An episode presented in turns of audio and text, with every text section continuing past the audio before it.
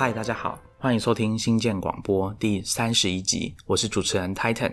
Hello，我是 Maxine。今天呢，我们要跟大家聊电子书，而且我们今天很高兴呢，可以邀请到这个业界已经在台湾的电子书已经耕耘很多年的电子书平台 Readmoo 读墨的执行长庞文珍 Sophie。我们先请 Sophie 跟大家各位听众打一下招呼。Hello，大家好，我是 Sophie，我是 Readmoo 电子书的执行长庞文珍。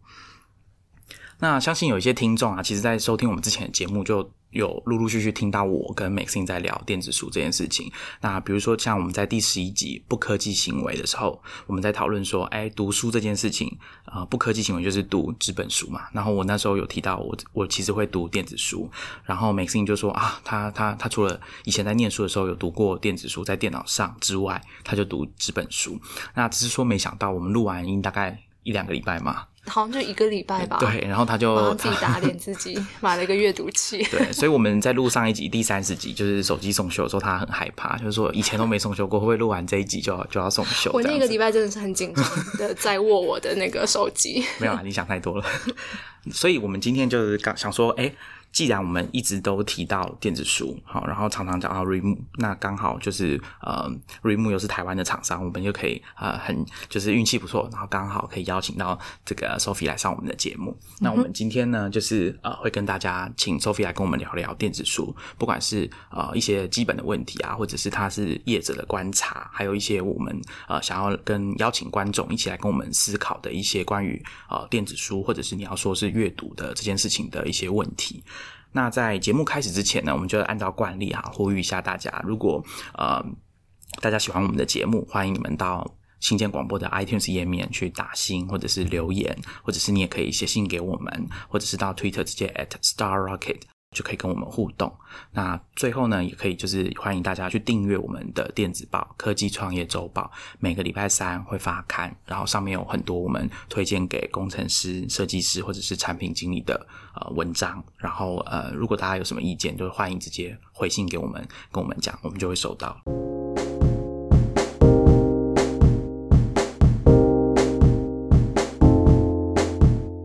好，那我们进入今天的这个主题哈，电子书，或者是你要说电子阅读也可以。那我刚刚有提到，我们今天呢，呃，会有三个算三个部分嘛。第一个就是先跟大家啊、可能有一些观众，因为其实就我自己的观察，我相信 Max 应该也是，我们身边在阅读电子书的人，这个比例可能跟纸本书比起来还是有一段差距。那有些人可能对电子书不是那么的了解，或者是他有一些误解。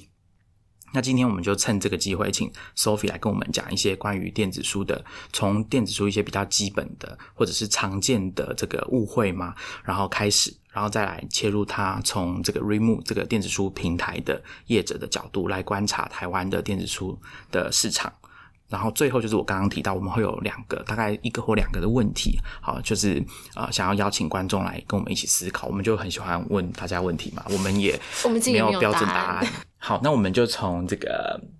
最基本的一个问题来，请 Sophie 先跟我们讲，好，就是到底什么是电子书？电子书这个问题，其实如果大家知道，书就是我们都知道，纸本书就是有一个封面，然后里面就有内容。那里面的内容可能是文字的，然后也可能文字加图片，那大概就是印在纸张上，然后装订成册。那这样子的一个东西，呃，到了。数位时代，它就转化成一零一零，所以书它就可以变成我们所谓的软体，但这个所谓的软体里面还是有一个书封，然后里面有内容。那当然有了有了内容之后，这个一零一零的软体之后，它就会多了一个，比方说它有超链接，它有图片，可能会变成影片，它的互动性可能会增加。好，但是这样子的一个电子书软体，它可能会放在很多地方，小至一个小小的荧幕。大致一个很大很大的我们可以看到的面板这样子的东西都可以称之电子书，但以一般现在我们来说的电子书，尤其是 r e m 提供的服务，它就是一个国际标准的 EPUB 电子书。那 EPUB 电子书有两种形态，一个就是纯文字，那它的纯文字的话，就是它的字体可以放大缩小，然后我们也说它是流式的 EPUB 电子书，它可以随着你的荧幕的大小，因为我们也知道手机。荧幕比较小，iPad 荧幕比较大，然后你的电脑的荧幕可能是横的，所以它会随着你的电脑的荧幕自动的流动。所以我们叫做流式的 EPUB。那也有一种叫做板式的 EPUB。所谓的板式的 EPUB 呢，它就是固定。固定的板式，也就是说，这本书这本纸本书它原本长什么样子？它是 A 四的还是它是 A 五的？它就原版原型的呈现。那这个就比较像大家所谓的 PDF，大家都比较了解的 PDF。好，那它。原版原型的呈现，如果它本来是 A 四的，你想要在你的电脑上看到的话，它就会变成小小的，或者是它变在手机上看，它就很小。然后你要看大看的时候，你就要放大放大，然后又缩小缩小这样看，比较痛苦。好，那大概就是这两种形式，这是现在国际间最标准的一个形式。也就是说，很多的各式各样，就国际上的呃平台，如果它提供电子书，电子书。共通的标准就是以 EPUB 为主，所以出版社它只要做 EPUB 电子书，它就可以上架到各个不同的平台，所以它可以到嗯，就好像我们现在以前的纸本书出了之后，它就可以到各地的书店去贩售。那你如果出的是 EPUB 电子书，你就可以到各平台去贩售。所以以现在来说，最普遍的一个格式就是 EPUB 电子书，那当然 EPUB 电子书你就有很多载具可以看咯，有手机，有你的电脑，甚至电视，好都可以看咯。然后呃，甚至我给你就是 VR 的眼镜里面，因为它既然是电子书，就是一个软体，那你只要有一个可以解掉、解开 EPUB 的软体，你就带着它，就等于在看书了。那当然，有些人说，哎，用这些荧幕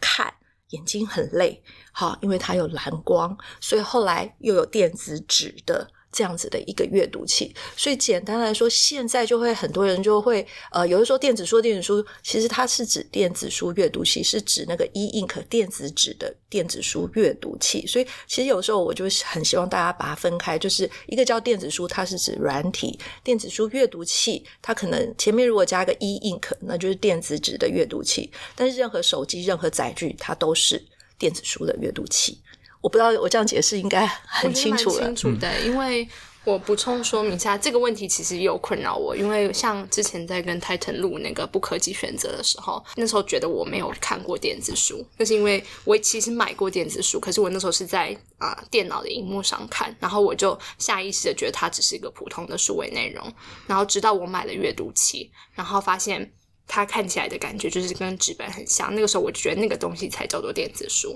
可是刚刚听 Sophie 讲的，其实电子书软体跟你的载具其实是可以分开来嗯看的。对，所以其实我们看到 iPad 上哈，也有很多人把绘本做成一个一个 App，那它就是一个绘本一个 App，那它也是一个某种程度的电子书。但比方说《爱丽丝梦游仙境》，它做成一个 App，里面有书的内容，也有很多的互动。好，那个兔子会跳出来，那个时钟会怎么样？那它的互动就不一样，所以它的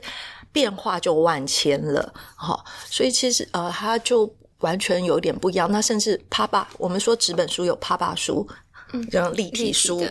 在电脑上呃，在 iPad 里头也有这样子的立体书，立体的软体做出来了那种感觉。那所以我就觉得说，电子书如果你说它是一个软体，然后它的发送的平台如果不一样，像你把它做成 App，它就放放在 iPad 上，你可以看的话，那就完全不一样了。所以，呃，当然我们 Reemoo 电子书平台，我们提供就是 EPUB 电子书，我们把它限定在 EPUB 电子书里头，目前是。我这边可以再多请教一个，所以现在主流的啊画 EPUB 的量会比较多嘛？是的，PDF 应该因为听起来 EPUB 它其实更人性化一点在阅读上面，是是的，PDF 的量应该是会减少的。因为 PDF 其实就是呃，大家如果都写过论文或是写过用 Word。写过任何答案都可以理解，就是我们现或者是做过 PowerPoint 也都知道，就我们现在呃做完这些东西之后，我可以 save as PDF 很快就传出去给别人嘛。那 PDF 的东西一定很多，但 PDF 就是原版圆形的东西，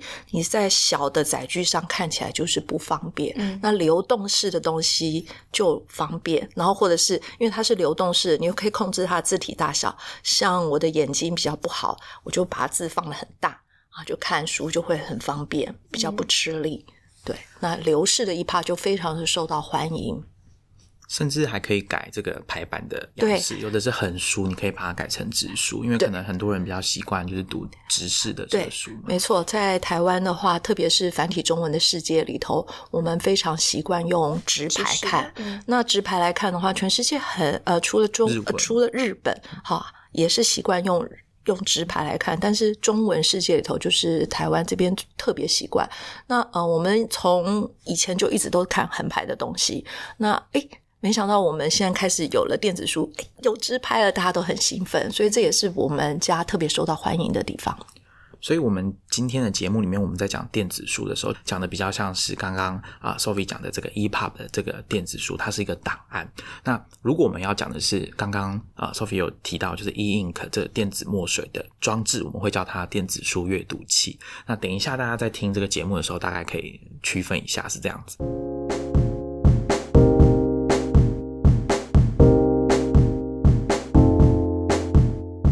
接下来呢，要问一下这个 Sophie 哈，就是为什么有一些书，我相信很多读者或者说你对电子书有一点兴趣，那通常你对电子书有兴趣，或者说我们对音乐有兴趣，好，都会去搜寻什么是有没有自己想要听的音乐，在某个平台上面。那书应该也是一样，就是你去了一个电子书平台，你除了浏览它有什么书之外，你可能也会想要搜寻一下，说，哎，是不是有我喜欢的书，我想看的书上面有没有？那可能有时候各位听众，你们可能会发现，就是啊，我找不到。就是好像，这本书是为什么会没有电子书？我们就想要请 Sophie 来跟大家回答一下，说为什么有一些书它没有电子书？嗯，其实这嗯，我们常说为什么没有电子书，就是很多人没有想到说电子书它是需要，它是另外一种权利。好，就通常是作家他在授权，他写完一本书，他在授权的时候，他就是纸本书，他可能还没有想到，就是说，哎。有电子书这个权利，他要授权电子书，所以当这个书出版了之后，很多人觉得很受欢迎。我想看这本书，嗯，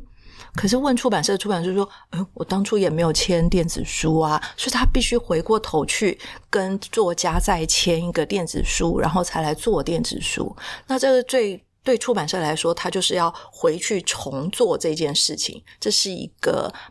蛮耗时的事情，那你就知道我们现在台湾如果一年有四万本书，那去年的四万本书，在前年的四万本书，总共这么多书，你要回去全部要重签，要花很多时间，所以它一定是从比较呃受欢迎的版本开始做。那当然以新书来说，哈，现在以新书来说，几乎就会很。Automatic 就自动就会问作家，你要不要出资电子书啊？你顺道就授权给我啊，这样子。所以呃，回答 Titan 这个问题啊，就是说以现阶段来说，大部分新出的书大概都有电子书，但是还我觉得以台湾来说还没有到那么高。我们 Remo 刚开始的时候哦，呃，大概只有十 percent 吧，后来我们开始一直就变成三十 percent。我觉得以现阶段来说，大概五十 percent。只有就是有些有些出版社，它可能一百本书里头只有三十 percent 有电子书。当然，有些出版社它出书量少，它只有十本书，它十本都有了。对，所以这就是有些有，有些没有。那 Sophie，你刚刚说五十 percent 是指说新出的书里面有一半是是是新出的书，对，因为你看出版社，台湾有那么多出版社，也有很多出版社呃觉得电子书可能还不是我的生意考量范围之内，所以他也没有要出电子书，所以您会找不到书是这样子的原因，嗯，也有可能是作者对。不习惯说有电子书，是有些作者他因为嗯本身他就是纸书的爱好者，他也没有还没有开始用阅读器或是理理解电子书这个生意，所以他也没有心里也没有想到一定要出电子书，也是回过头去跟他讲说有没有生意，呃要不要授权，他才会做这件事情。嗯，那我个人有一个很好奇的问题，就是那。刚刚讲新书，大概有五十 percent 都会有电子书。那如果是旧的书，或者是我们知道说有些书已经绝版了，那因为呃现在书市的关系，有些书它的这个发行手刷的这个。呃，这个量数量没有那么多，所以很容易就绝版。所以大家可能去博客来或者是哪些要买书的平台，你会发现，哎，明明就是最近十年的书，为什么它也绝版了？啊，原因在这边。那可是有时候大家就可能会觉得，像我一样会觉得啊，这个书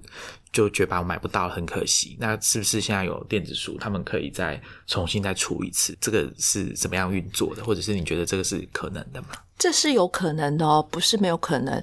嗯。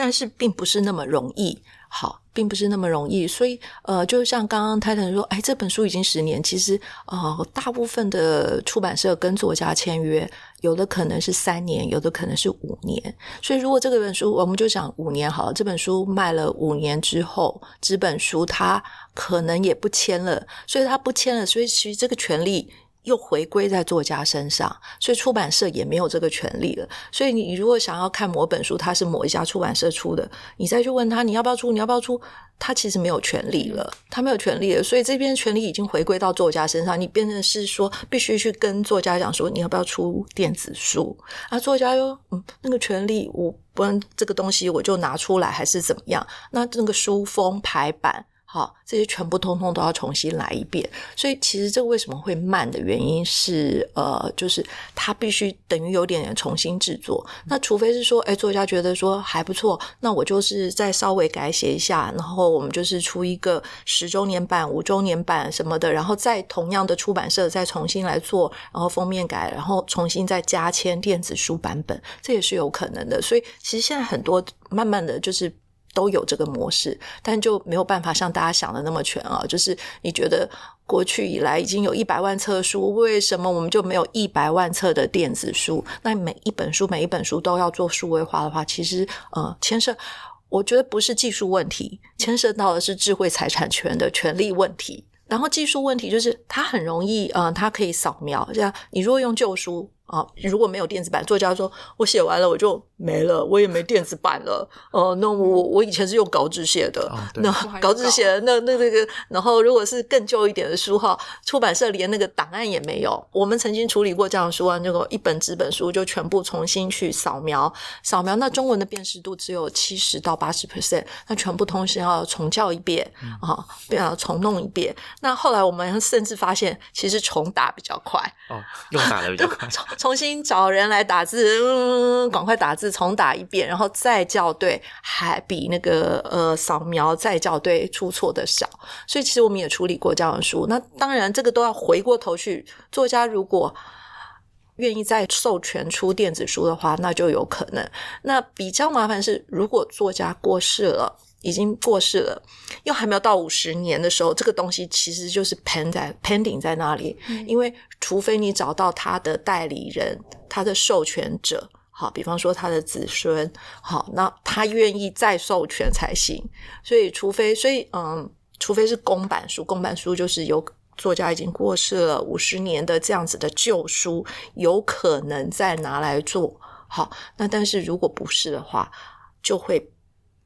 停在那里，完全没有办法处理。那如果作家在世，你就说服他跟出版社一起来，所以这是一个蛮冗长的一个时间了。所以这个如果爱好电子书的的朋友，就是需要花一点时间在等待。嗯，或者是你可以找多一点人去跟出版社反映啊，因为看起来听我们刚刚听 Sophie 讲，好听起来比较像是市场的诱因够不够强。那当然就是除了刚刚有提到说，哦，作者本人如果已经过世了，那是另外一个状况。那如果呃作者还还在，那可能就剩下就是看这个市场的诱因够不够强，让作者或者是出版社愿意再重新做一次，就是把以前已经绝版的书把它重制成电子书。我这边想问的是，其实刚刚 Sophie 在回到一开始介绍电子。书软体的部分的时候，其实讲啊讲到了蛮多不同的电子书的类型，甚至说像是立体，我们纸本看那种立体书，其实也是有办法，就是就是用数位的方式来呈现。这个是让我蛮惊艳的，因为我一开始。是在接触啊电子书的时候，我常常会有觉得，好像是不是有些书的类型它并不适合，就是变成电子书。比方说，我其实还蛮常买科普类型的书，那科普的书常常会有大量的图片，然后甚至是彩色的。那如果我在啊，e ink 的阅读器上面看的话，其实就会觉得那个图片虽然说可以放大，可是整个阅读体验就是就是不是那么的好。但是因为像刚刚 Sophie 有讲到，其实好像有蛮多不同的载具是可以提供不同的阅读阅读体验。没错，没，因为其实呃，书就是内容啦，就是你想要把一些资讯传达出去。那因为我们现在的方式已经有非常多元了，所以其实呃，像教生物的，您刚刚说你喜欢看科普书，所以生物像生物哈就非常适合，但它不是用这个流式的 EPA 或者是板式的 EPA 可以取代，反而它是用互动型的一个电子书可以做到。比方说，它里面讲到心脏，讲到血液，它就有心脏的蹦蹦蹦蹦的跳，然后它的血液如果是动脉怎么流，静脉怎么流，会比我们以前看我们的教科书更生动。所以现在在国外有些。在国外哈，有些学校它根本就是你一进学校就发一个 iPad，iPad 里面的有生物跟生物相关的，我你我就不会说它，也许不可能不叫它是电子书，而是生物教材了。嗯，好，它可能是生物教材，它可能是音乐教材，它可能是什么其他的教材，那里面就是所有的内容有文字的。甚至还有考题都在里面，让你回答问题，然后有影像的，然后有互动的内容。所以，嗯，我觉得这就是时代一直在进步，我们能够把知识传递下去的方法也变得不一样了。好，所以，嗯嗯，它就会变得很多元。所以，的确有些书，如果您用阅读器看，现在来说就是黑白的，所以它非常适合。它不伤眼睛，它是适合长时间阅读，所以它非常适合就是文字型的东西。那文字型的东西很多，我觉得最适合的就是小说类的东西、历史类的东西，因为这个东西就是用文字在创造你想象的空间。那它最好是不要干扰你，不要干扰你，你就是限定你在那个阅读器里面，你就读，你就沉浸在你的想象里头。那我觉得这是最棒的一个体验了。就因为我发现我在就是用阅读器看的时候是异常的专注，因为它并不像手机上看的时候，我可能会有讯息跳出来，或是我手就会想要去滑联网，或是按其他的 app 这样子，没错。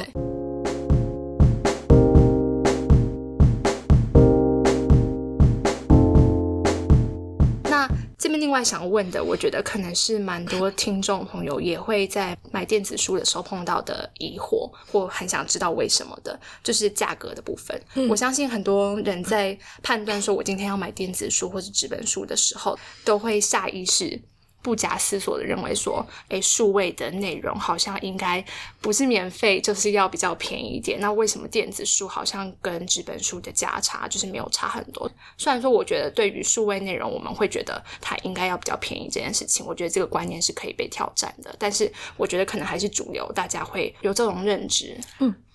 我我补充一下哈，刚刚 Maxine 讲说，哎，为什么大家会有一个概念，就是说啊，电数位化的东西它应该要比较便宜，是因为我们经常在谈啊，就是在一个东西它变成软体，或者说所谓数位化之后。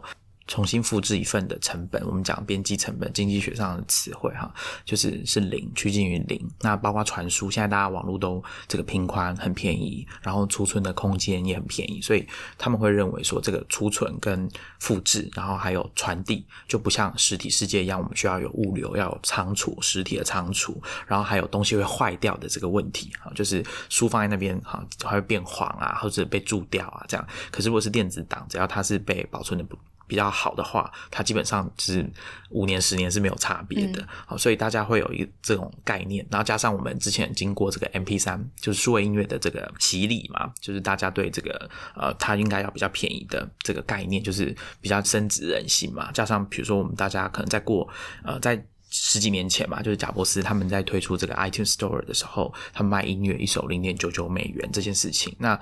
久了之后，大家习惯，然后加上现在的这串流音乐，就一个月只要跟你收三百块台币，你就可以听他们资料库里面大概五千万首这种歌，所以大家会觉得说啊，这东西不是应该要比较便宜嘛，对不对？那我们请这个 Sophie 来跟大家解释一下。我想音乐变成这样哦，大概也经过了非常久的时间了。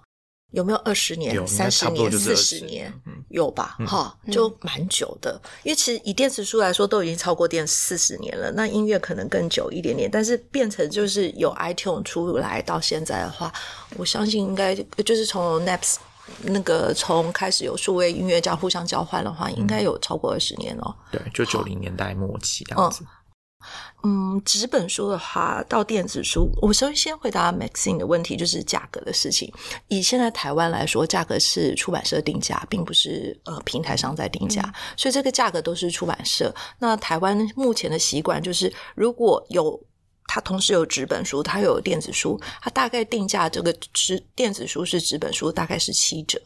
所以其实呃，我知道我们 Reimu 刚开始就是第二年、第三年的时候，我们有一个很大的压力。我知道大家都会像美心这样想，就是说应该是要比较便宜啊。的确是很多人会认为，如果一模一样的内容，应该要比较便宜。可是它有便宜了，但是呃，便宜之后到底应该多便宜？到底应该多便宜？这件事情是可以判断的，因为电子书跟纸本书有两种不同的使用方法。好，那我觉得电子书最方便的是搜寻，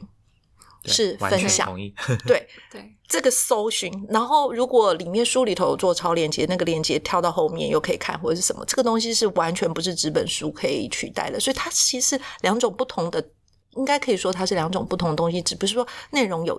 类似，内容一样或者是这样，但是它已经是行为是不一样的东西了。所以它不太一样。对，它其实是两个不同的。产品了，好，那当然你说纸本书在做的时候顺道或者是一起做了电子书，所以它价差，所以价差就是在七折之间。但是我觉得还有一件事情，我想提醒，呃，也想提醒读者，就是说，虽然少了运输成本，就是实体的运输成本。但是还是也有呃平宽成本，还是有存在天上的这个成本在那里。那虽然少了这个仓实体的这个仓储，但嗯还是有嘛。好，那另外还有就是你打开来看的舒服或不舒服，你一键可以转成直排或横排这件事情，还有一个什么成本存在？就是工程师的成本存在。好，还有体验的成本存在，这是非常辛苦的。我觉得工程师的成本，我相信大家就理解了那个。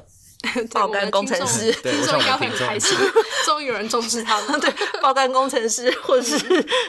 流血流汗哈，我觉得这个成本蛮也是蛮大沉重在那里了。所以我觉得这个我我不觉得这个是一定要比较便宜。那甚至呃，我觉得因为台湾现在呃就是发展这件事情大概十年，可是我们可以看更成熟的这个国外美国或是其他的这个市场，电子书的价格不见得比较便宜啊。呃，你如果看亚马逊上面的话，很清楚可以看到，它有精装书，它有瓶装书，成本都不一样。你怎么大家都没有说，哎，内容一模一样，我为什么要多付钱呢？它有精装书，它不同包装，它就比较贵；它有瓶装书，它还有更简易的版，不是简易，它有更薄型的版本，然后它还有大字版，好，否老人用的大字版，价格都都不一样。那它还有 Kindle 版，那有的时候 Kindle 版可能。蛮贵的，它只比精装书便宜一点点，但是它比平装书贵。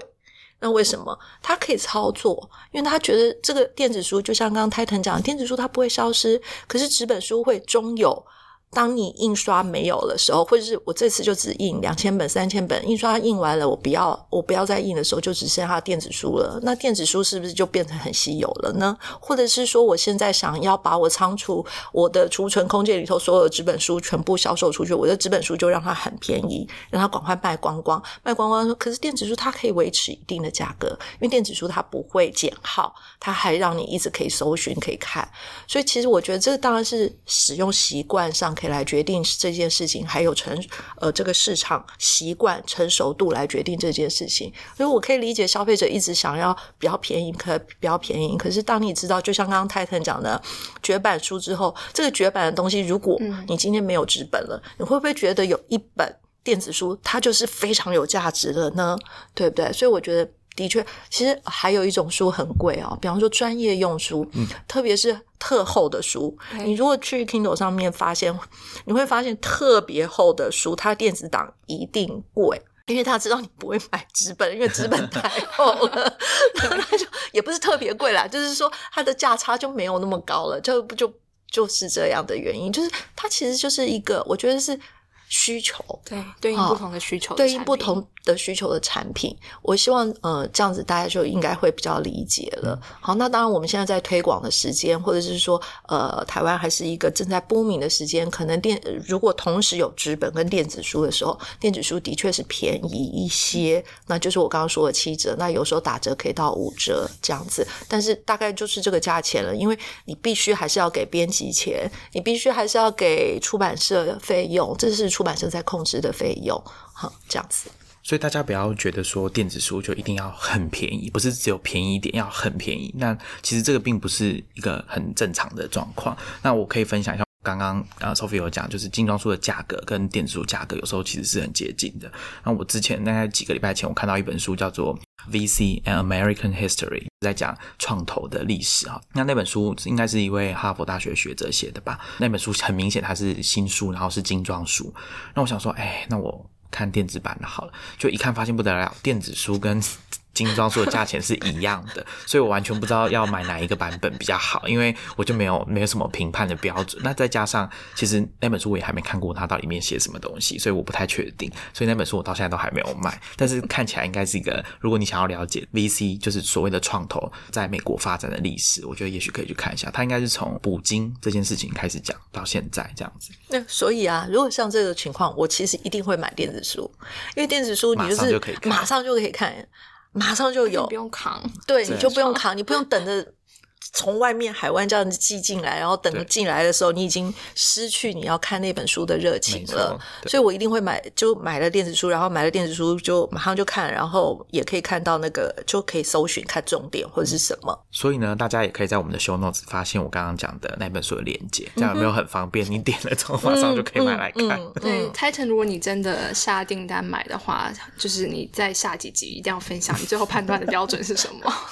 OK，但其实我觉得。这几次跟 Sophie 的对话，让我对电子书确实有啊不一样的认识。因为过去真的是蛮习惯先想到纸本书，再想到电子书，有点把电子书当成是纸本书的延伸或者是一个附属品。嗯，对。但是如果把它拆开来看，是对应不同需求产品的话，我觉得会是完全改观。对，所以其实，在我们架上也有很多，我们都说原生电子书。好，就原生电子书，或者是说，他就根本就没有纸本书，所以就嗯，很多作家他有写的东西，他就直接就是。如果这个东西还不够，因为出纸本书一定要一定的厚度，一定要量才能出嘛，才去印嘛，然后才能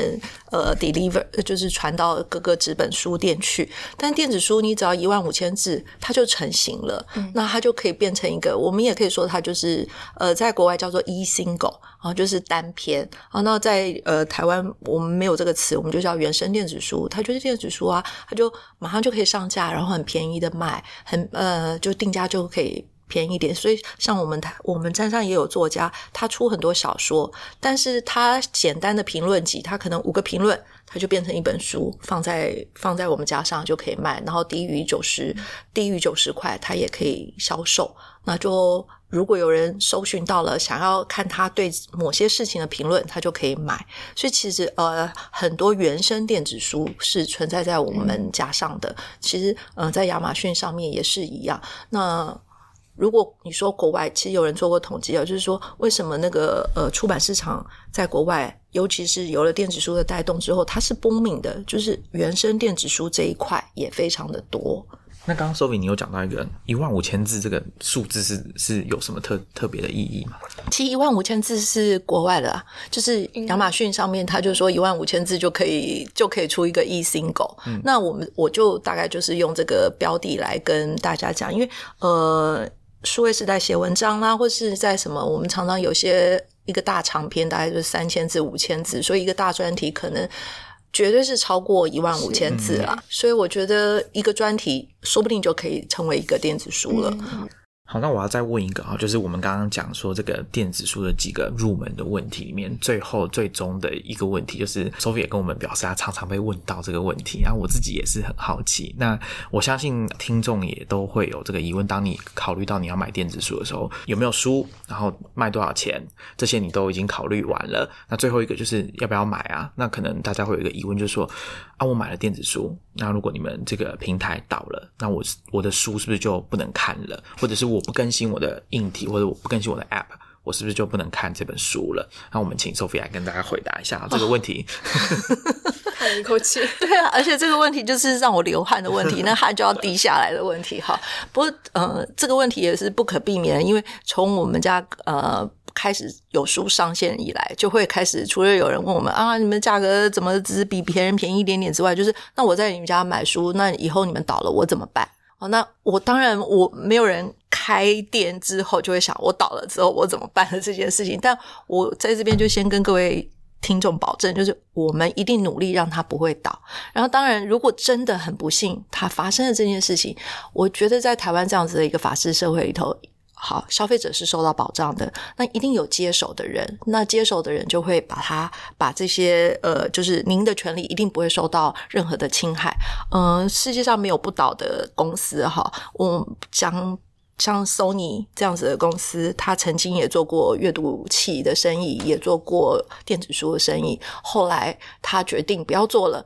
那就有别的公司把它接手过去，所以大家的权益一定不会倒。那我们公司也曾经接手过别人的电子，就是他可能觉得这个东西也许就跟我们合并，那我们就会比对我们上架上所有书，然后您。本来有了什么书，直接也都会出现在你的书柜里头。那我相信，如果这一天真的有这一天的话，一定也会让大家有这样妥善的处置。那当然也有，我我我知道一定有很多听众说，呃，那个微软还把钱退给大家什么什么的。好，那我觉得微软会做这件事，也是经过详细的评估，我相信也是有一些考量的。好，那也许他。觉得退钱给读者是最快的一个方式，这个我没有办法代替回答。但每个呃事业体一定有它一定的考量，好，那就会做这些事情。那当然也可以臆想啊，我可以，我可不可以退给大家每本纸本书呢？这都是可以想象的，或者是退给你档。给你也是提供您档案，然后你可以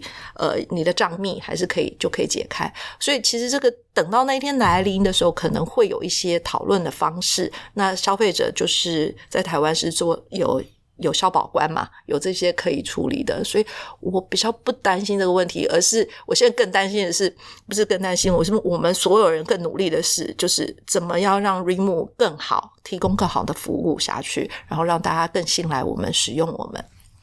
其实我那时候在想这个问题啊，一开始我也是觉得说啊，电子书如果平台倒了，或者是这种啊阅读器，我就。比如说我就不买新的了，那是不是旧的就不能看了？这样子，那其实我后来想一想，还是其实还是有一个蛮根本的疑问，就是读者自己要解决的问题，就是啊，你书买了，你有没有看这件事情？那大部分的书你看完了之后，理论上你应该要吸收下来，或者是记起来，或者是你有一部分的笔记你可以保留下来。那现在电子书其实那个做笔记的输出其实都是很容易的，那因为它它就是电子化的东西嘛。那所以我觉得听众们，当你在考量自己要不要买电子书的时候，你可能另外一个要想。问题就是说，那你。平常买书的习惯，你买书会不会看？那这压力很大。对啊，那如果买的非常多书，对，那如果 哦，等一下，等一下，我会到节目最后，我会回答美心的这个问题，就是，如果你没看书怎么办？我这边有一个可以让你心理解套的说法哈，我们卖个关子，最后再跟大家讲。所以我觉得大家可以先思考说，你买书会不会看？那电子书你需要考量的，可能不是说它存续的问题，而是说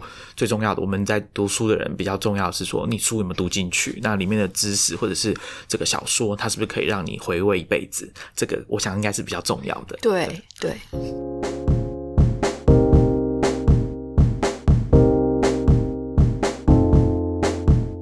好，那接下来呢，我们就要请 Sophie 哈，从她经营。Remove 电子书平台的这个角度来跟我们分享一些他对台湾电子书市场或者是消费者行为的一些观察。那我们接着会就是请教他跟我们分享几个问题啊有一个我觉得也是我自己也很想要知道、很好奇，就是当初 Remove 刚刚 Sophie 可能有讲到一部分，就是 Remove 在推电子书在开始做这件事情的时候，他在台湾的市场上有遇到什么困难？比如说对出版社那一端有遭遇到什么困难，或者是他在推跟啊我们消费者推电子书。这件事情的时候，他有遇到什么样的困难？可以请他跟大家分享一下。嗯。血泪史哈，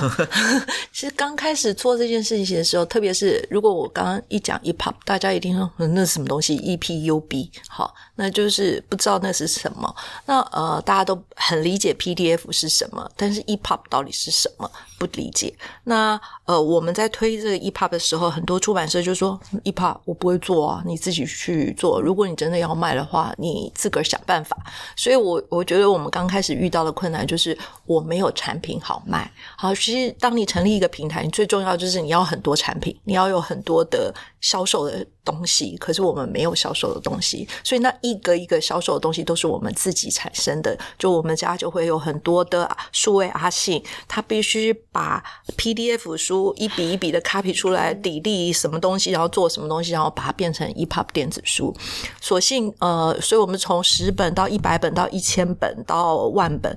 嗯，所幸这个几年来，我觉得，而且我们是想说，也许如果光我们会不教出版社也不行，所以我们其实也会安排课程教出版社。我说出版社，如果您愿意学的话，也可以做自己的 EPUB。那刚开始其实台湾没有那么多人在推 EPUB，只有我们在推。然后等到呃开始有别的大平台进来也要 EPUB 的时候。出版社也都开始转型，就是愿意他纸本书做的时候，也顺道也做了一 part，然后就提供出来。所以这个呃做 EPUB 这件事情，是我们刚开始最辛苦的一件事情。但我觉得现在已经不是这样子的问题，反而是就是刚刚呃 Titan 问就是什么，我们是不是可以有百分之百的全品相的书？这反而变成是现在呃。现阶段的比较重要的问题，那就读者端来说，在推广这件事情上来说，呃，我觉得我们就在想说，如果因为二零一二年是我们成立的那一年，那时候其实 iPay 台湾很流行的就是吃到饱的模式，电子杂志吃到饱的模式，那呃，什么叫 EPUB 电子书一本一本的买这样的模式比较。比较少人接受，还有就是，如果你要看电子书，你非要有一个 iPad。二零一二年的时候，iPad 还要两三万，还蛮贵的。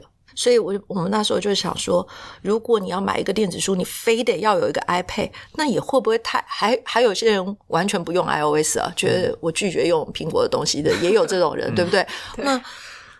那 我要看一个电子书，我非非得要有个 iPad，不是很怪吗？所以我们当初就会想说，如果 EPUB 是电子书，那我们是不是可以让它用 browser 来看，就是浏览器就来看？所以我们走的方式就是用嗯电脑，只要你因为我们就会想到，现在其实二零一二年大家都有电脑。家里一定有桌机，办公室一定也有电脑，所以如然后电脑上一定有一个浏览器。那浏览器如果可以阅读，可以找到我们 Reamu，然后可以买下这个电子书就可以看了。所以我们刚开始就是用浏览器来卖呃电子书，然后让大家可以看。那一直到了后来才开始，这是这就是我们推广上，我们就那那时候我们就想说，推广你只要让大家把人带到这里就可以买。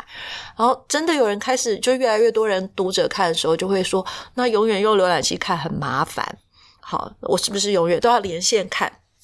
都要连线看？那我想要离线看怎么办呢？好，那所以而且呃，跟着时代的脚步，手机又越来越大，好，那大家就会觉得说，哎，我平常在通勤或是什么时候都可以看啊，可是都要连线，那时候连线费用还很贵啊，还没有那个五九九。之乱 这种事情，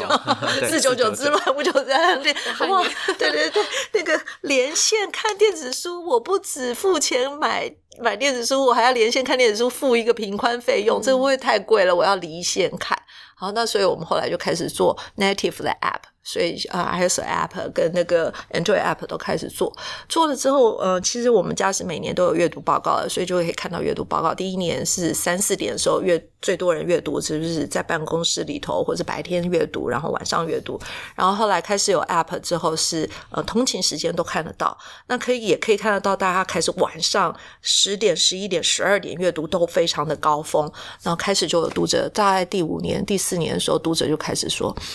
拜托拜托，可不可以有 e ink 那个不伤眼睛的阅读器出现呐？然后就一直希望我们出。那呃，从我们是一个软体公司，我们是一个网络公司，那开始要做 e ink 阅读器一个载具出现的时候，那它的压力可能比做纸本书这个实体产品压力还大。你实体产品印个三千本就很害怕。那我如果最小 order 是一千个。一千个我卖得出去吗？到底有没有人会买？这是我们最担心的一件事情。后来，呃，所以我们后来，可是读者一直 request，我想读者的 request 是有道理的，所以我们就开始找了呃贝壳放大跟我们一起合作，我们就来先做集资的方式，因为二零一七年集资也是一个蛮蓬勃在台湾，所以我们就说用集资的方式来做做看，没有一千台，那我们推木纹，然后没有一千台木纹的话，我们就是只有黑的，那没有一千台黑的的话。他说：“我们就不要做，就是就就就就真的是这样子啊！如果没有办法，因为这是一个最基本的量嘛，就没想到非常受欢迎。我们也知道，哇，原来台湾不是像大家说的不爱读书，是爱读书，只是我没有适当的载具来阅读。”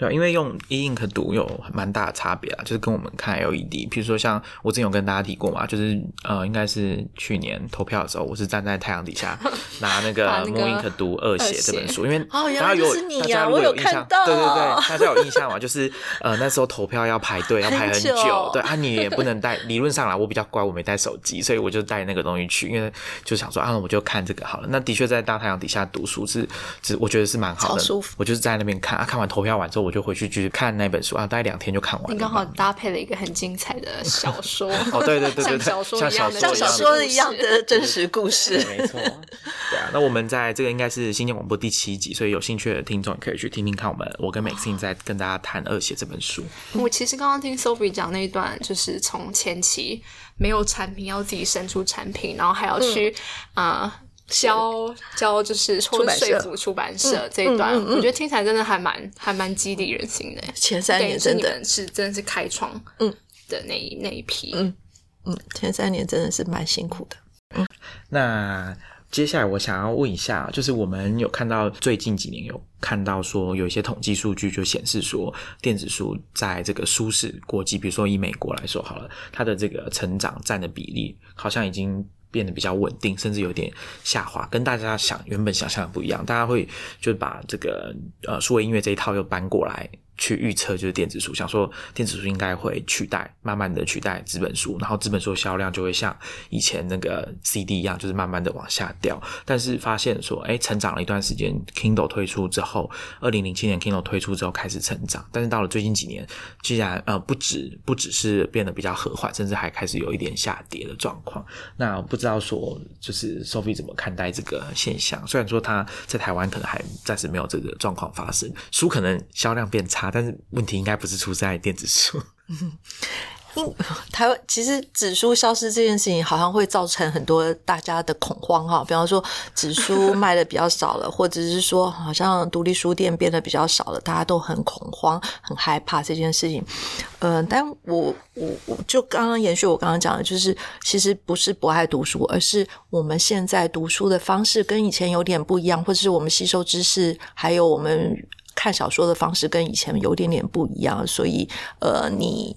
你看书的方式跟以前不一样了，但为什么会有一点点？就是国外从国外的看数字好像是这样，但我大家都可以看到，就是说，呃，电子书好像到了三十几趴，然后又回到二十趴这样子的一个稳定的成长。那也许这个是我们生活习惯。那另外，我也觉得它其实是出版社，因为大家没有看到另外一面资料，我倒是有看到另外的英文报道的资料，就是说出版社。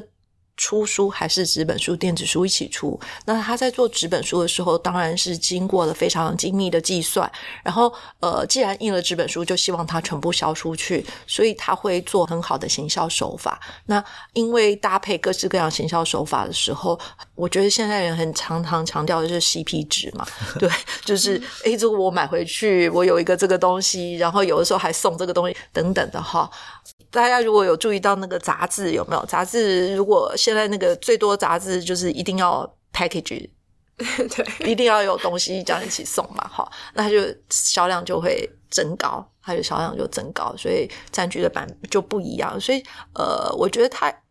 它就会一直维持，甚至就是经过这样子庞呃庞大的行销手法，好，它的纸本书就往上拉。但是如果真的细究，呃，就是刚刚台腾有提到的，其实不是那电子书跟纸本书互相取代的问题，反而真的是内容，你是不是纸本书的内容如果本来就已经减少，它一定往下掉啊，它一定往下掉啊，因为它可能可能内容出现的方式，它可能不是再是以纸本书的方式再出现了，像我们刚刚有说原生的，甚至现在有些人很有想象力，年轻人他直接就是用 video 在。把他的 idea 全部传播出去，所以这本来就就会有一个不一样的方式哈，所以我倒觉得这个在台湾绝对还会往上走，嗯，以现在的状况，从五趴到十趴到十五趴，我觉得还是会往上走，但是到底会是多少，没有人可以预言。我记得微软的 Bill Gates 他曾经说过。很快就会来临，结果就就停在那里没有来临嘛。好，那我们也可以看到比尔盖茨常常推书，还是拿着纸本书在推书哈，对不对？他本身，如果大家有看那个 Netflix 那个关于比尔盖茨的那个纪录片啊，你看到他其其实在他的那个阅读的那个小屋里面哈，他读的都是纸本书，他每天就是拿了一个环保袋，然后提了一大堆的书，他的秘书要帮他准备一堆书这样子。我觉得那个画面拍摄起来是比较好看啊。是，但是我相信他在 travel 的时候一定是看电子书，其实不可能拎着那么多书这样子走的。还有说说来倒是蛮奇妙的，好像没有听到他跟大家分享他用电子书阅读器的心得，是没有。我们就个信图问他好了，看他会怎么回答。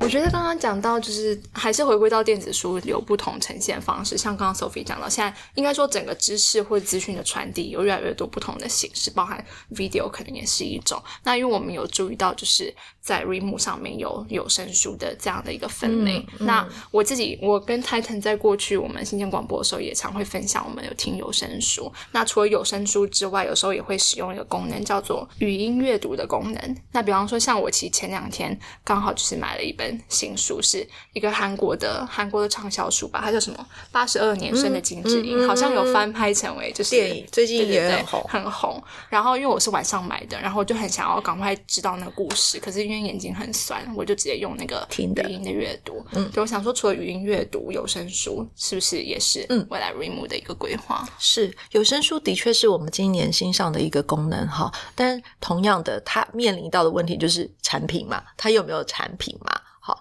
那我们会为什么会做有声书？其实也是读者的需求，因为嗯，我们大概从第二年慢慢开始哈，会有一些视障的朋友，他们就会跟我们说要听出来，还有视障朋友，因为他们本来就很会用这个。其实 iPhone 里面就很好的一个辅助功能，就会让它出来嘛。然后还有读者就写信告诉我们，他说：“哎，你们都不知道，你们有一个很棒的功能吗？就是让 iPhone 常常它从头读到尾哦。但是呢，我可不可以告诉你们，他就每次都要从头读？你们可不可以想办法让他可以？我说从这里读就从这里读，从那里读就从那里读。然后其实，但是因为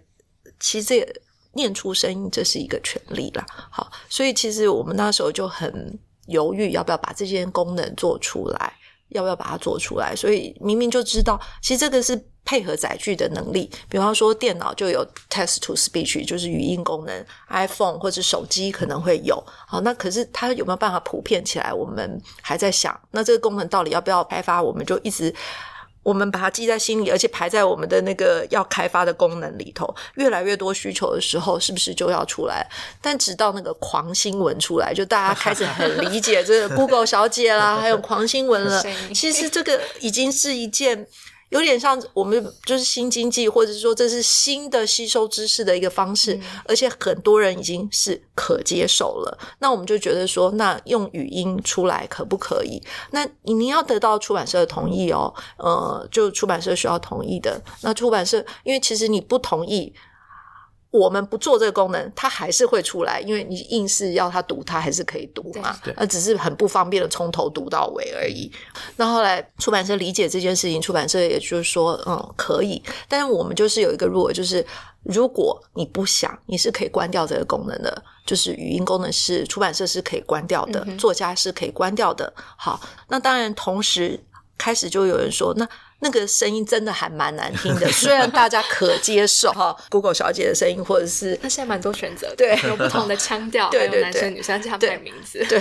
所以如果还是不接受这个有点像机器的声音的时候，大家就开始，所以出版社也开始找人录音了。好，比方说那个吴念真他自己念他自己的书，有没有可能？骆以军就念他自己的书，在我们家上都有上，甚至呃上升的产品也可以直接变成有声书，直接就在我们家上贩售。那现在。呃，这个功能我们就把它做出来了。啊，的确，可是这个功能啊，跟这个电子书功能其实真的是两种不同的产品。因为语音产品像电子书，你要做不骂语音，我们就是 dropping，就是也是要贴这个像不骂一样的东西。那这些东西刺的地方都不一样，所以等于是开发一个新的产品。好，那我希望读者喜欢，我也希望听众也喜欢。也许你们以后这个 podcast 的东西。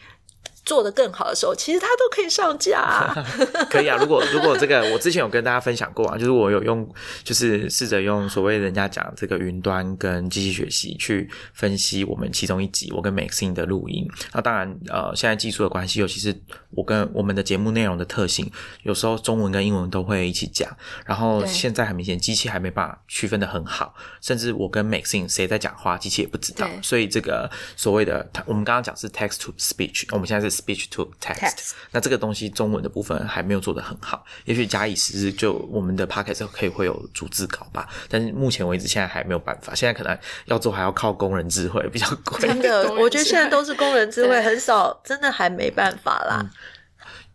我刚刚说是读者的需求嘛，但的确是有很多读者就是像美斯一样哈，他就是晚上累了，眼睛要休息，然后还有就是呃读小说的时候，读的正精彩的时候，可是我要去洗衣服啦，我要去做饭啦，哦，就让它放出来。还有运动的时候，哦，我我我们收到很多读者跟我们说，他们跑步的时候可以现在不听音乐，可以听书了，大家都非常的开心。我们把这个功能做出来，那我相信这个绝对是推广阅读的另外一种方式。好，然后我们刚刚在前面有提到啊，就是有时候读者在搜寻书的时候，他想要读的书，想说看看有没有电子书。那比如说你好不容易买了一个电子书阅读器，你总希望上面有书可以读。可是你有时候搜寻的时候，比如说像我在用 Remove 啊，我在找书，那找不到，这时候搜寻的结果他会说啊，我们没有这本书。可是他还有一个按钮说，请与我们联络。那我其实一直很好奇，就之前的也也没有问，就是说啊，这个与我们联络按下去之后会发生什么事情？到底到底会怎样？我也很好奇。我请 Sophie 跟大家聊一下，今天一个读者他找不到他想要的电子书，他可以怎么做？嗯其实按下去之后就会出来对话框，把你的书名 i 如果有 ISBN，然后作家名字、出版社就填进去。那填进去之后呢，其实就到我们后台。你刚开始我们都是收信啊，信好多，那就很难整理。后来我们就把它做到后台去，所以就会后台就会列出来这些书一笔一笔一笔一笔的。好，那同样的书的话，它就累积累积累积上去。我们如果这个出版社是跟我们有合作的。拜托大家就赶快写来，因为只超过我们那个数量越多啊，真的就是有可能一定会变成书。嗯，跟大家讲一下，像金庸，哈，金庸本来那个大家都会说金庸，嗯，金庸那时候在做那个复刻版的时候，啊、就很多人就说，那可不可以复刻版有电子书出现在出现？那我们大概收到三四百个人 request 这件事情，我们就回过头去跟出版社讲，求求你。拜托你，已经有这么多人了，一定那就表示一定几乎就有这么多人会买单了，可不可以变成电子版上架？好，那像我们家还有一本，其实最近时报出的那个什么，嗯，枪炮。病句钢铁二十五周年版，那个大概是我们家刚上架，不不是刚上架，就是刚开台不久，开始就有人 request 啊，也是。然后我们每一年回去跟出版社都说，这本书什么时候会有？这个是国外书，要重新签，重新什么的，然后就一直问，一直问，一直问。今年终于有了，对不对？二十五周年版就出现了，所以我觉得这件事情就跟刚刚我们一开头也谈到这件事情，就是市场需求。如果大家一直写、一直写写来，然后我们也有这些数据，的确是可以跟出版社、跟作家在谈，就是说真的有人要啊，嗯，那不要要硬纸的。我们甚至以后还想要说服大家，就是不要觉得硬纸是一个很大的压力，那只出电子书也是可以啦。其实像地海系列现在最近上，其实也是因为很多人 request 就有了。那时光之轮也是哦，所以我真的觉得那个东西出现，你要去填，因为填了之后，你的 email 也留下来。那那个我们系统会发动，就是这个书一上架的时候会发动说，您邀请您想要的这本书已经上架了。但如果你是很久很久以前写的，可能不会自动发啦。那现在因为我们把它系统化之后，它就会对应哦。如果 ISBN 不变，因为现在就是比较麻烦，新书可能 ISBN 会变了，ISBN 变了，那那个不一样，它就不会发，那就要靠我们人工去说哦，这本书等于这本书，然后就发送。总之，听众如果你有想要读什么书的话，就尽量许愿，对啊，这样子出版社其实也就会对，其实我觉得是这样子。对，就是许愿来说是非常重要的，让出版社也看到读者的动力。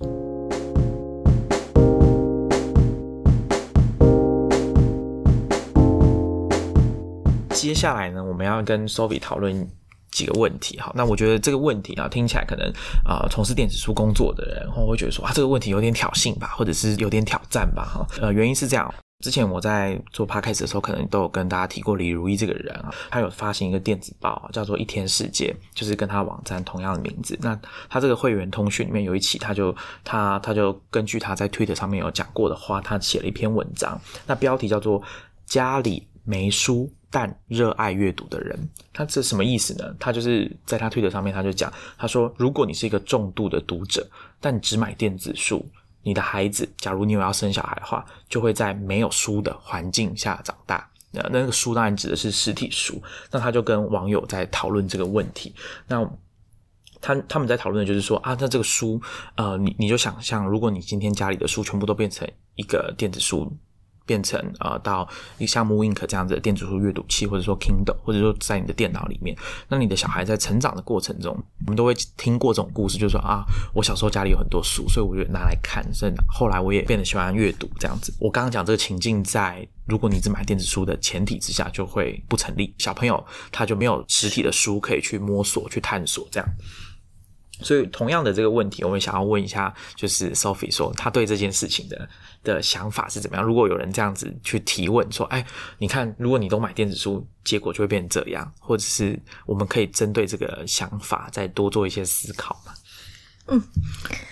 哇，这个问题真的比刚刚那个 Rim 倒了会不会倒这件事情更让人家流汗哈，但是。但可是刚刚那个 Titan 形容那个世界哈，他在一边形容的时候，我就一边在想，就是家就是窗明几净，然后没有一本书，然后也没有黑胶，也没有 CD，因为你所有的这个音乐，你可能是从一个 speaker 就出来了，那它是 Apple Music，或者是它是 Lisa 里面的 Amazon 的 Music，然后或者是台湾的 KK Bus，或者是 Spotify，就这样音乐就这样流出来，所以你家没有任何的音乐。音乐其他的东西在那里，然后你家也没有书柜，然后因为你所有的书通通都在电脑里头或者是在你的手机里头，就家里就很干净，然后小朋友就在那个干净的环境里头成长。我觉得这个呃，就是说呃，小朋友的成长，你的确需要很多东西刺激他，所以呃，跟着他的年龄，你一定会买。不同的玩具，像呃小小小的书，它也是一个物件，也可以算是一个。我对我来说，它是一个物件，也可以算是一个玩具。那刚刚泰坦只是讲到了另外一个问题，就是说，可能因为以前我们很多书的时候，小朋友再长大一点，他可以东摸西摸，摸到一本书，然后他就看到一个好像不同的世界，然后就坐下来读书或影响。那呃，的确，那是我们。可能会有的怀旧情怀或者什么？因为我自己回想，我自己想这件事情，就是说，你要给他的是一个知识上的刺激。对不对？你要给他是一个 another story 或是什么？那这些东西会会不会用别种形式在刺激他？因为我永远都记得，呃，我有一个设计师朋友，他跟我说，当弗利克出来的时候，他非常的惊讶。我说为什么？他就说，因为他从来没有出过国，但是因为一个 Flickr 让他看到了全世界不同的照片的时候，他感觉他像出国了。所以，如果你想要刺激你的小孩的时候，或者什么，他你有。各种各种不同的方式，并不是只是靠一个书本啊。的确，书本是可能是我们那个时代或者在上一个时代不同的东西在刺激。就像以前我们，我不知道各位听众有没有那个木马，我们小时候只有那个木马在玩，我们有那个竹蜻蜓，可是这个东西已经太换掉了。那书本是不是以后它本来是知识容量，它是一个小小的一个世界的这个东西，已经会被别的世界？换置换掉了，用别的方式在刺激你的脑，所以我觉得我倒不担心，而是你要怎么样让它成长。所以我我最不喜欢别人把手机或是 iPad 给小孩子，让他在那边玩游戏。好，然后我最也玩游戏不是不好，但是如果只玩游戏。就不行，你要告诉他，从这里可以接触到全世界，从这里你可以看到不同的东西，从这里你可以学到不同的东西。我知道很多人写程式是从 YouTube 上学的啊，也不是从一本本书上学来的，所以我觉得说是告诉你的下一代或是你的朋友，这个东西它不是只是拿来在上面游戏，而是你可以学到很多东西。那我觉得这才是重点，所以我我觉得。有那个情怀，我们不免有那个情怀。好，我我们自己回想一下，假设，因为我觉得现在电子书这个时代，只是我们正好在这个 transition，就是这个交替的时代，所以我们会看到旧的好，新的好，旧的坏，新的坏，这种我们就一直在面想。但是与时俱进，它一定是慢慢汰换。那我们就想想看。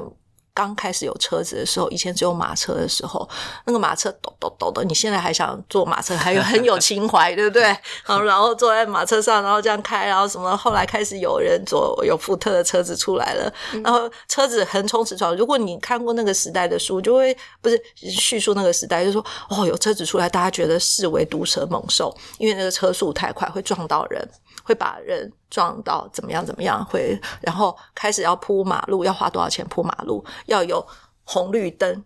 这个大家要经过很长很多辩论，但是时代就来了，马路就铺起来了，红绿灯，高速公路就来了，马车就变成是我们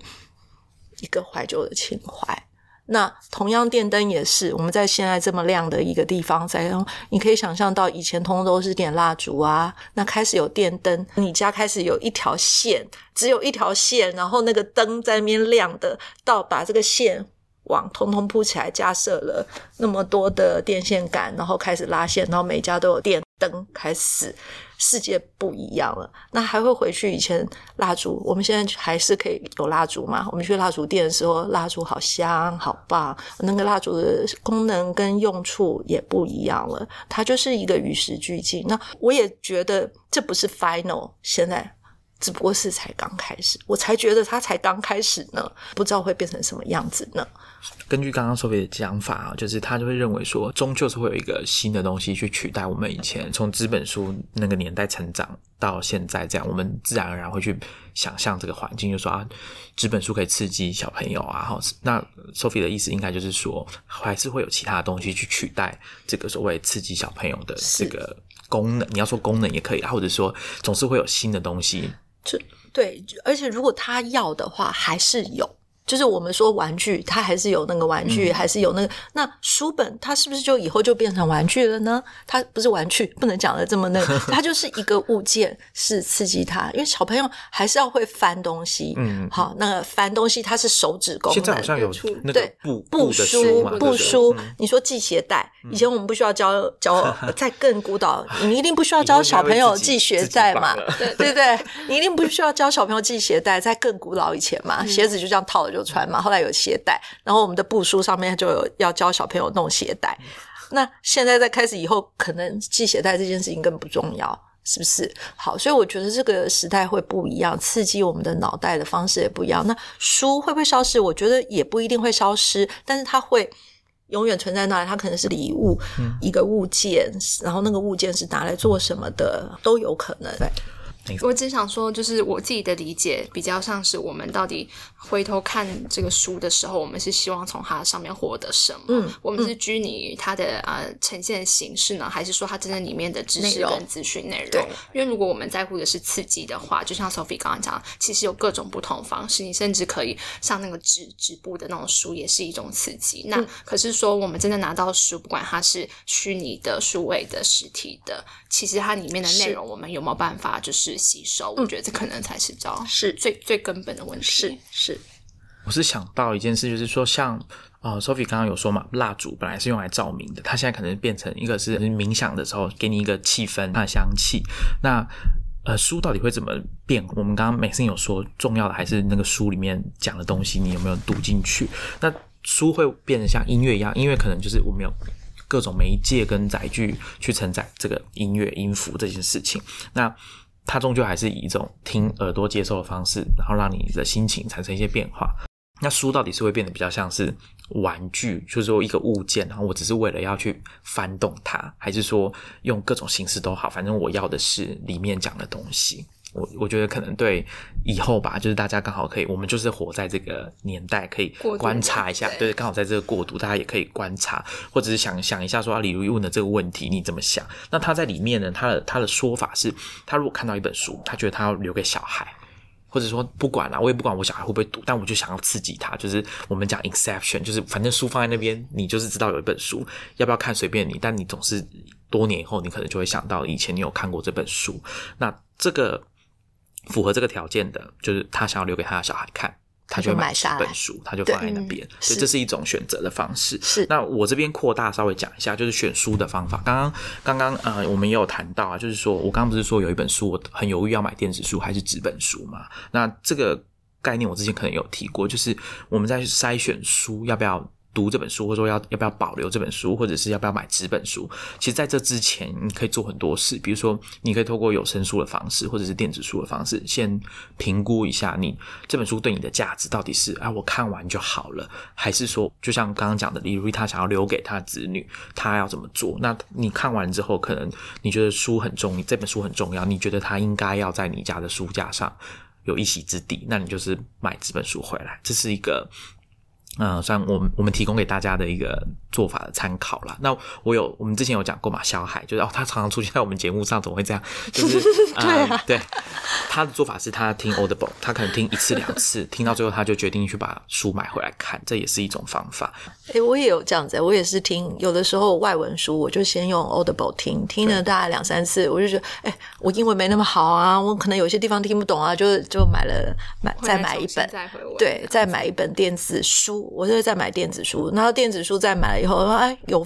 再看看，然后再比对看看，那需不需要买纸本书就会再看，所以可能会有三个版本。对，有可能，有可能啊，真的是啊，然后还说不定还要哦，中文出了再买中文。对，有啊，有时候我忘记我没有分享过了耶。我之前有时候读书读真的很慢，然后那时候因为看到原文书出来就很兴奋，赶快去买嘛。可是我原文书还没读完，中文版就出了，真的是很尴尬。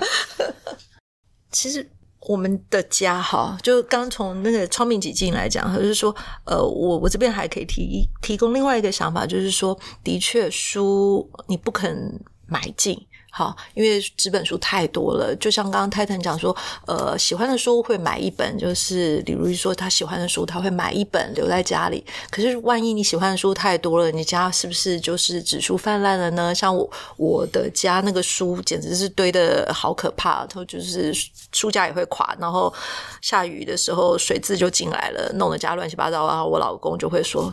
请你把他书整理整理，然后越整理我越痛苦。好，然后就得卖掉或干嘛的。那我后来就想说，我因为我们家离图书馆很近，我就通通都捐给图书馆。那后来我就想说，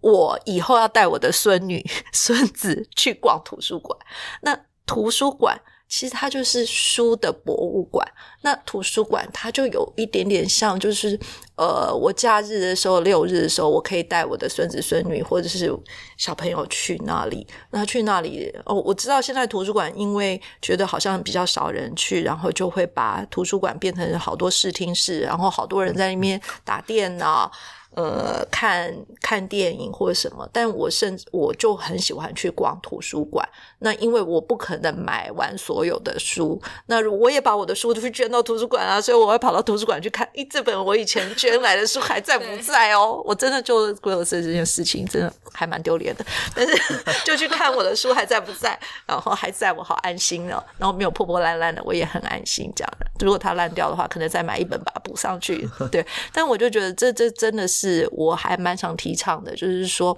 呃，也许您真的家里没有办法摆那么多书，那可以看电子书，但是可以多带小朋友去图书馆逛一逛，然后去。如果我也希望说，图书馆它是有些。不，只要不是真本，它应该是开放的，让大家可以逛，然后拿下一本书、两本书来看。我觉得这是我想推广的。就假日，也许你去草原上走走，但是偶尔你也可以去图书馆逛逛。那图书馆就像书的博物馆一样，让你可以在里面悠游其中。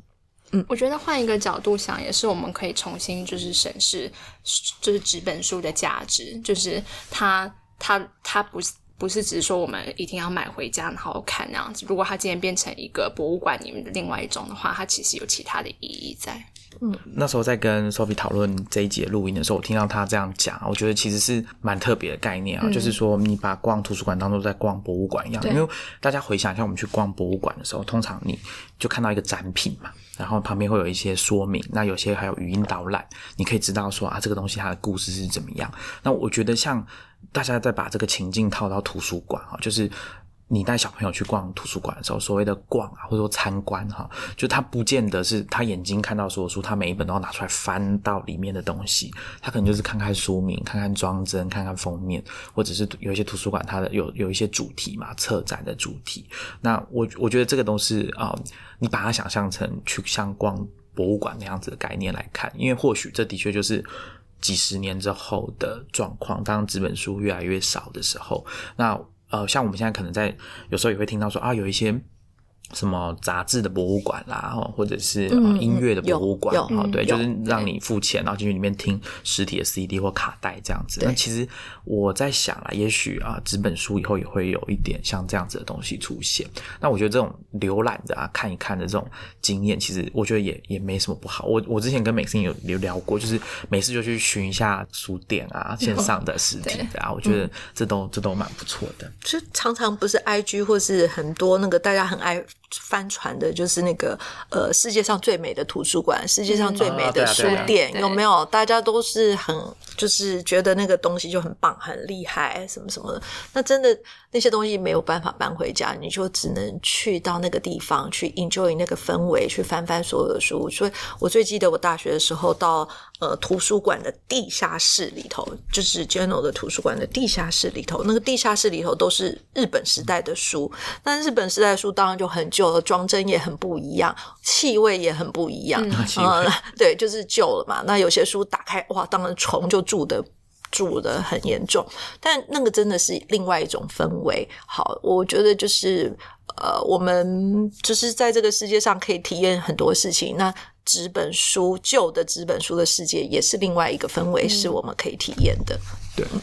那讲到这个啊，书。然后氛围体验这件事情，我想到我之前看那本书，我之前也跟大家介绍过，叫《知识学习的锻炼技术》，作者名字比较特别，叫花村太郎啊，是日本人。那这是三十年前的书，它里面有提到一个日本的马克思主义的学者啊，叫户坂润，可能有些人知道他，他就讲啊，藏书这件事情啊，就有他的行为就有一些独特的意义在里面。他说啊、书本并不是只是单纯用来阅读而已，因为书并不是只有在被阅读的时候才有它的价值，随时可以读得到。或者是说随时可以轻松的看到，也是书本的效用，就是看到这件事情。换句话说，就算你不读它，光是有这本书在那里啊，书本身就会有产生意义。好、这可能有一点比较没办法那么直觉的去感受到了哈。但意思就是说，光是把书准备放在那边，他这边讲的是藏书，但是图书馆或者博物馆也是一样，就是那本书存在在那边，它可能就有它的意义跟价值在那里。其实这真的很像我以前就是历史，因为我历史系毕业嘛，那时候我们真的讨论过说博物馆的价值到底在哪里，我们把很多东西复刻出来，到底意义在哪里？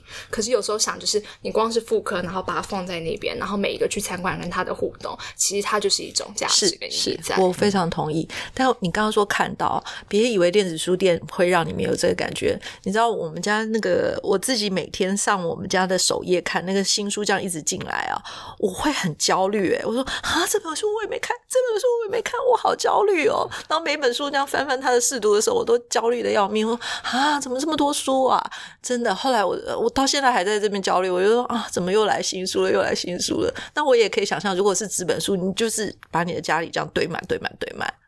嗯对 完全印证了你刚刚那那一段话。没错没错图书馆，好，